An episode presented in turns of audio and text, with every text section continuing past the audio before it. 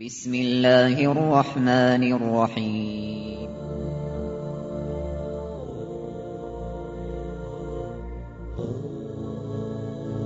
الرحمن العزيز الرحيم القوي السلام الكريم العظيم البصير العليم الحكيم الجبار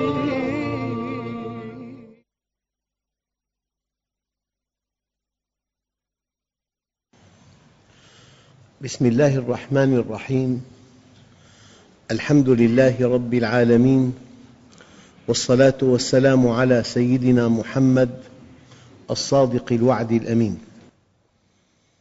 اللهم أخرجنا من ظلمات الجهل والوهم إلى أنوار المعرفة والعلم ومن وحول الشهوات إلى جنات القربات. أيها الإخوة الكرام مع اسم جديد من أسماء الله الحسنى والاسم اليوم الولي. هذا الاسم ورد مطلقاً معرفاً. معنى مطلق كأن تقول قلم. أي قلم؟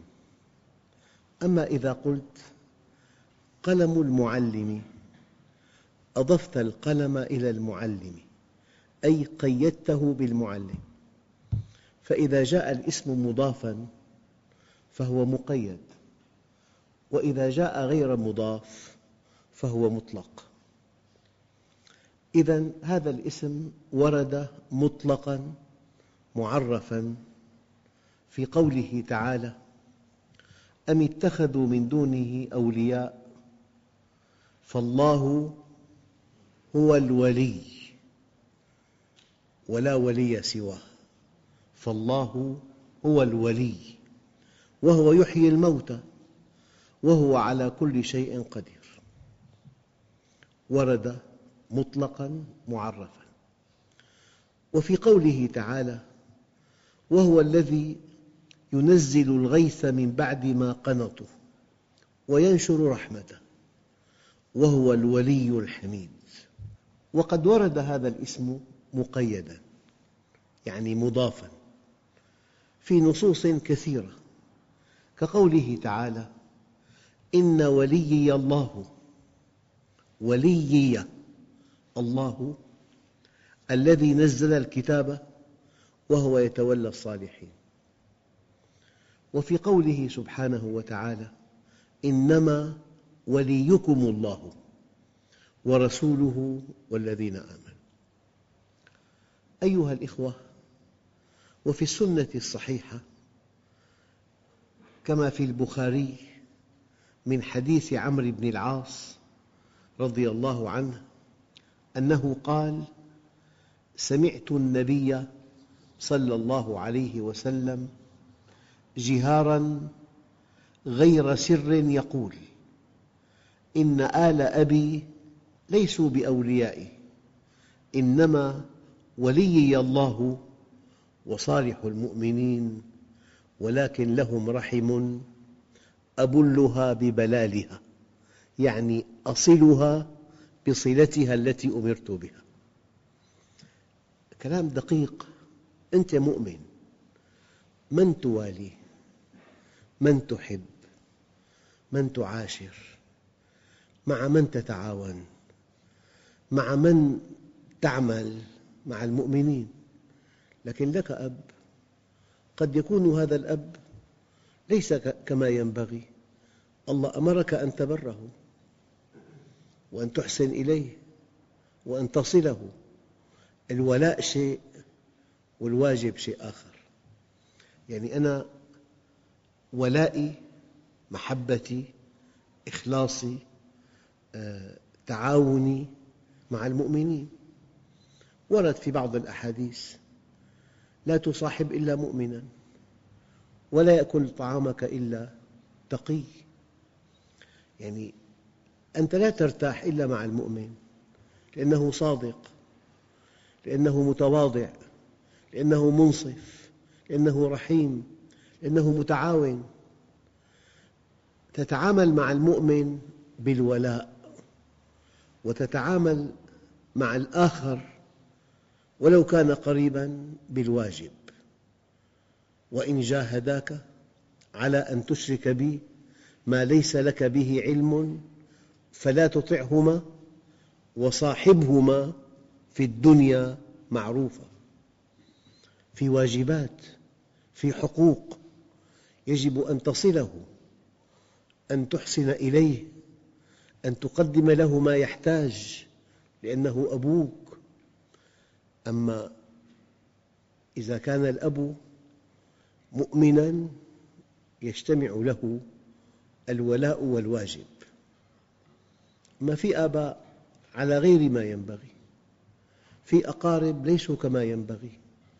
في أقارب لا يقبلون من ابنهم أن يكون مستقيما مثلا. في حالة موجودة. ينبغي أن يكون ولاؤك لله ولرسوله وللمؤمنين. وينبغي أن تؤدي واجبك لكل من يلوذ بك شئت أم أبيت؟ إن آل أبي ليسوا بأوليائي إنما وليي الله وصالح المؤمنين ولكن لهم رحم أبلها ببلالها أي أصلها بصلتها التي أمرت بها. هذا الكلام مفاده أن المؤمن يتمتع بما يسمى بالولاء والبراء. يوالي المؤمنين يحمل همهم ينصرهم يتعاون معهم يتألم لألمهم يسعد لسعادتهم يفرح لمنجزاتهم. يدافع عنهم. أما أقرباؤه لهم حق عليه. يؤدي هذا الحق بالتمام والكمال. لكن قلبك مع المؤمن. لولا أن هناك حالات كثيرة جداً. أن إنسان تعرف إلى الله واستقام على أمره. ومن حوله من أقربائه ليسوا كذلك. يؤدي لهم واجب القرابة لكن ولاؤه للمؤمنين. هذا موقف متوازن معتدل. هذا موقف تؤدى فيه الحقوق أما قلبك لا تملكه. قلبك مع المؤمنين قلبك مع الصادقين مع المتواضعين مع المنصفين مع المحبين لله ورسوله. أيها الأخوة أما معنى الولي في اللغة هي صيغة مبالغة من اسم الفاعل الوالي. الوالي صيغة مبالغته الولي. فعله ولي يلي ولاية. والولي الآن هو الذي يلي غيره. فلان جالس هنا الولي الذي إلى جانبه. الذي يلي غيره. نعم. بلا فاصل. يعني ليس بينهما أحد. إنسان جالس بمكان من إلى جانبه تماماً هو الولي الذي يليه. ويكون هذا التقارب في المكان أو النسب أخوه ابن أخيه عمه. إما في المكان أو في النسب. ويطلق الولي على الوالد. أولياء الطلاب يعني الوالد.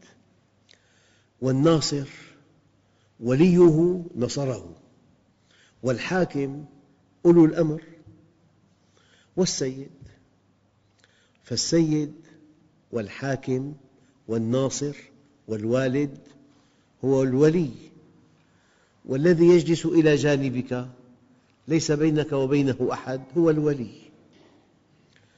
أما الولاية كمصدر تولي الأمر كقوله تعالى فإن كان الذي عليه الحق سفيها أو ضعيفا أو لا يستطيع أن يمل هو فليملل وليه بالعدل.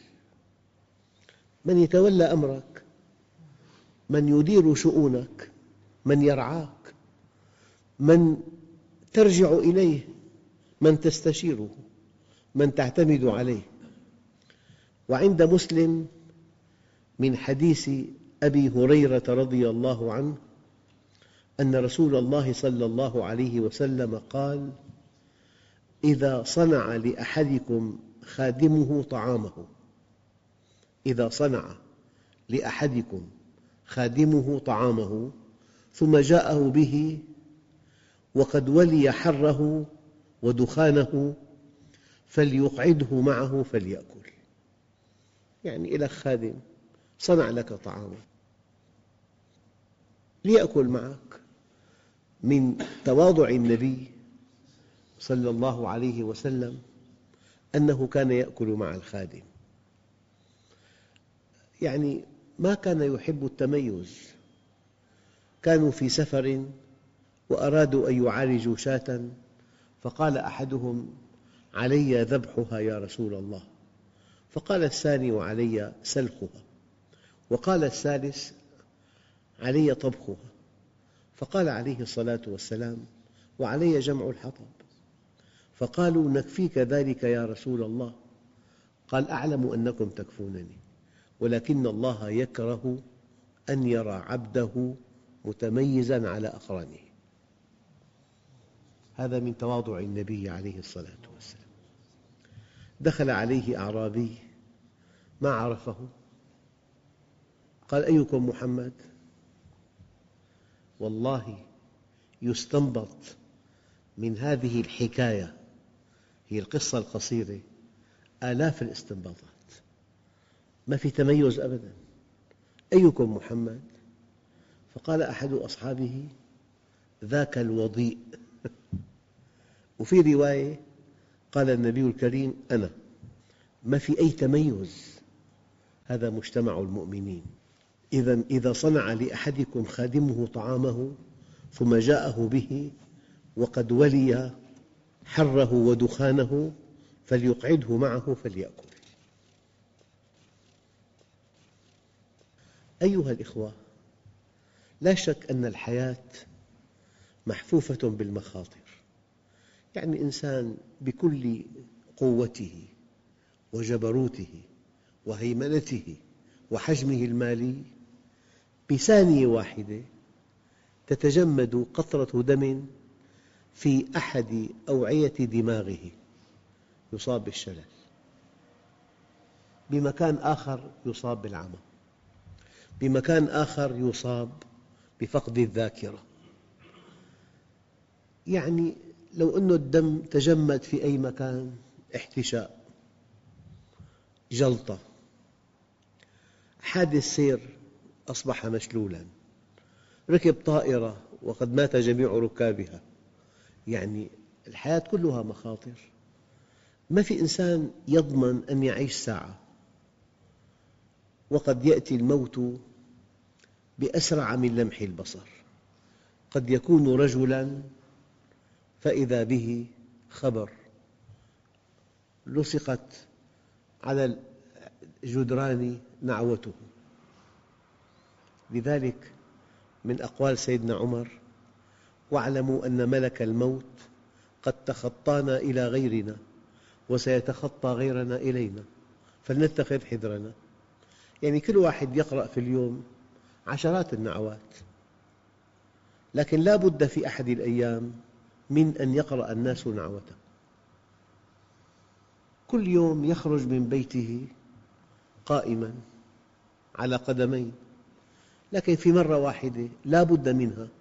يخرج في نعش ولا يعود. يدخل إلى المسجد كل يوم. لكن في مرة واحدة يدخل إلى المسجد في نعش لا ليصلي بل ليصلى عليه. هنا البطولة أن تعد لهذه الساعة التي لا بد منها عدتها. لذلك الحياة محفوفة بالمخاطر. أحيانا فقر مفاجئ. والحديث الشريف بادروا بالأعمال الصالحة.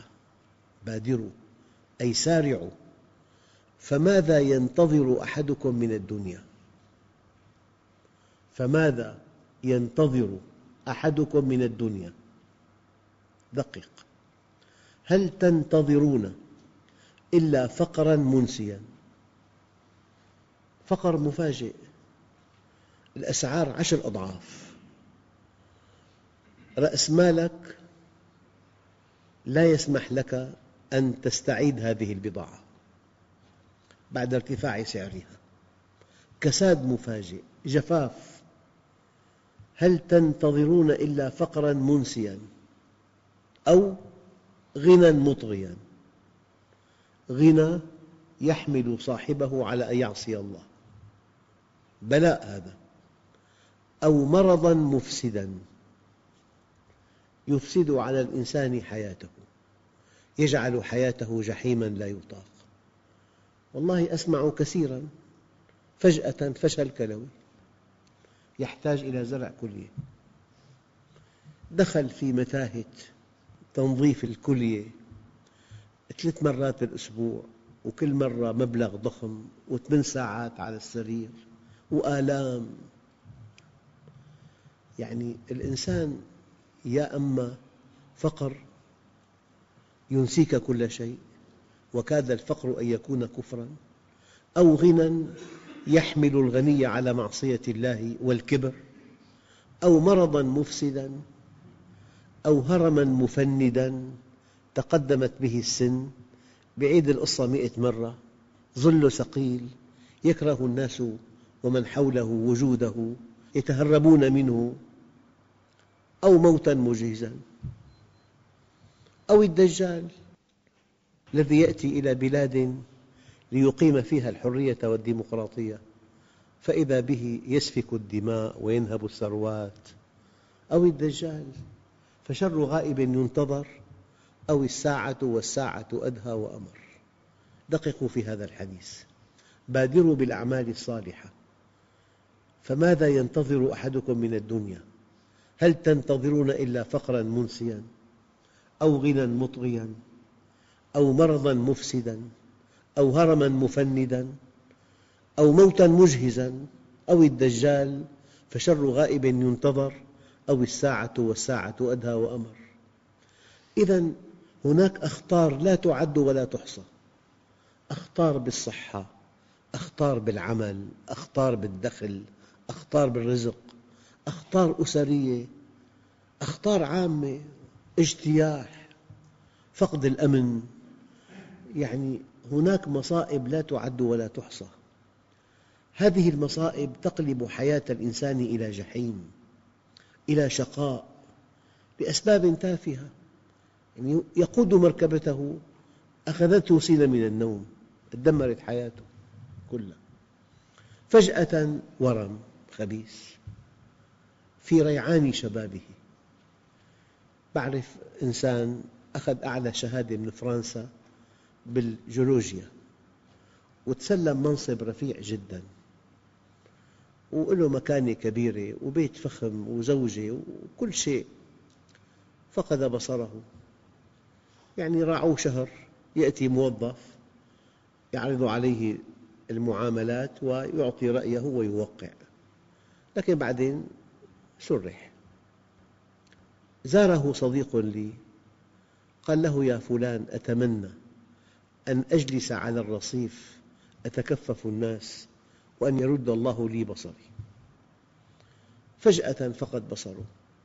لذلك من أدعية النبي عليه الصلاة والسلام اللهم إنا نعوذ بك من فجأة نقمتك وتحول عافيتك وجميع سخطك. لك العتبى حتى ترضى. إذا في أخطار كثيرة تجعل حياة الإنسان جحيماً لا يطاق فمن الذي يحمي المؤمن؟ من يحفظه؟ من يربيه؟ من يرشده؟ من يرعاه؟ من يؤيده؟ من ينصره؟ من يدافع عنه؟ من ينبهه؟ إنه الله الله ولي الذين آمنوا الله ولي الذين آمنوا. يخرجهم من الظلمات إلى النور. والذين كفروا أولياؤهم الطاغوت. يخرجونهم من النور إلى الظلمات. الإنسان إذا أطاع الله شعر براحة كبيرة. إذا أطاع الله شعر بالأنس. شعر بحماية الله. هو في ظل الله. هو في رعايته.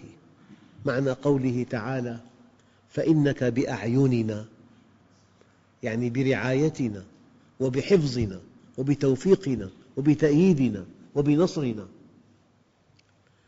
أيها الأخوة الله هو الولي. معنى الولي هو المتولي لأمور خلقه. القائم على تدبير ملكه المتولي لأمور خلقه. القائم على تدبير ملكه الذي يمسك السماء أن تقع على الأرض إلا بإذنه كما قال سبحانه ويمسك السماء أن تقع على الأرض إلا بإذنه إن الله بالناس لرءوف رحيم. يعني مثل بسيط. كتلتان مغناطيسيتان. وضعناهما على مستوي. وجئنا بكرة فولاذية وضعنا هذه الكرة بينهما. يعني في مكان لو أزحته واحد من مئة من الميليمتر تنجذب هذه الكرة الحديدية إلى إحدى الكتلتين. أما في مكان وسط هندسي دقيق جدا تتوازن جاذبيات كل كتلة. تبقى في مكانه مكانها هي حالة الكتلتان متساويتان في الحجم. لو كتلة أكبر وكتلة أصغر الحساب أدق صار. يجب أن تكون في مكان بين الكتلتين لكن ليس في المنتصف. في مكان يتناسب مع جذب الكتلة الأكبر وجذب الكتلة الأصغر.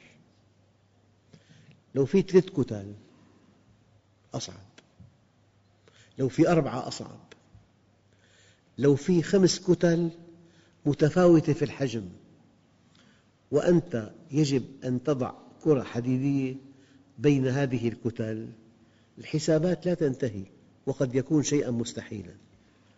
وإن كانت هذه الكتل في الفراغ شيء أعلى شيء أدنى شيء أقرب شيء أبعد شيء أكبر شيء أصغر. هذا يسميه العلماء التوازن الحركي. هكذا الكون.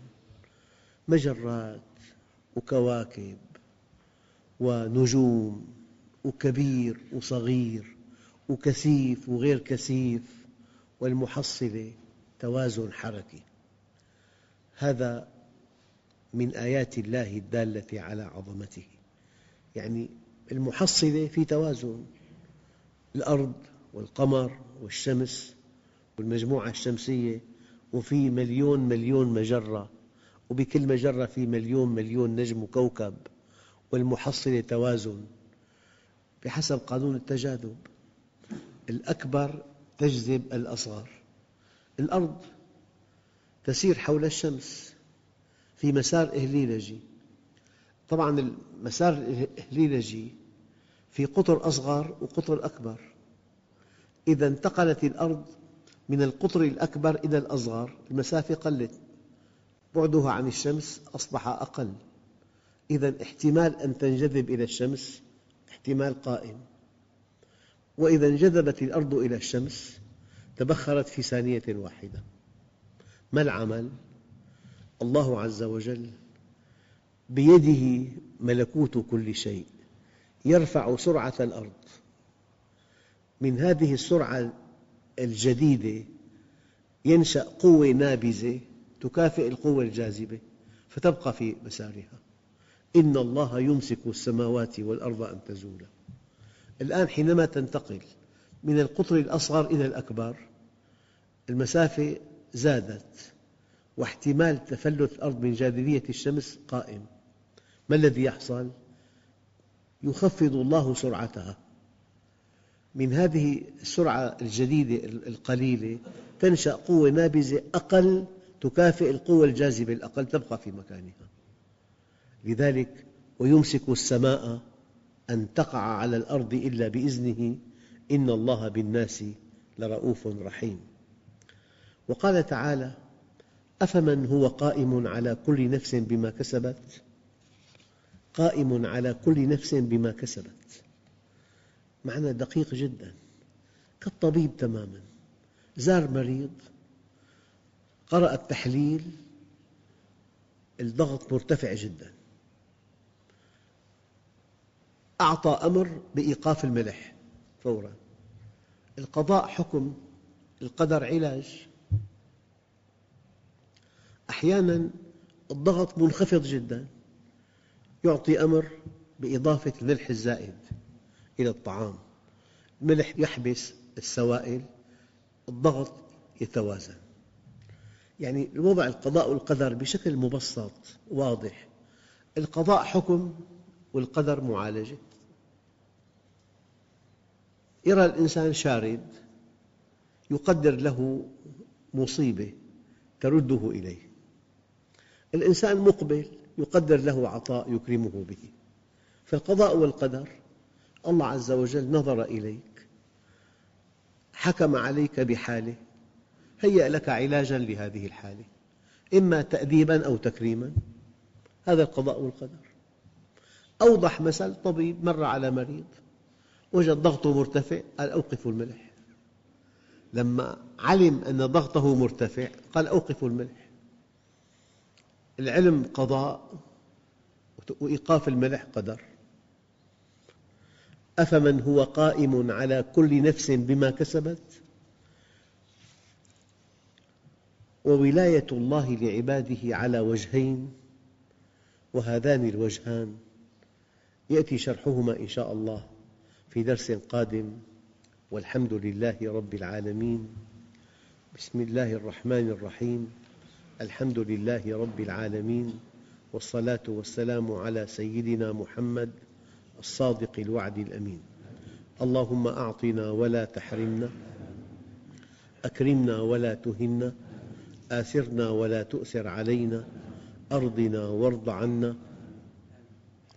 وصلى الله على سيدنا محمد النبي الأمي وعلى آله وصحبه وسلم والحمد لله رب العالمين الفاتحة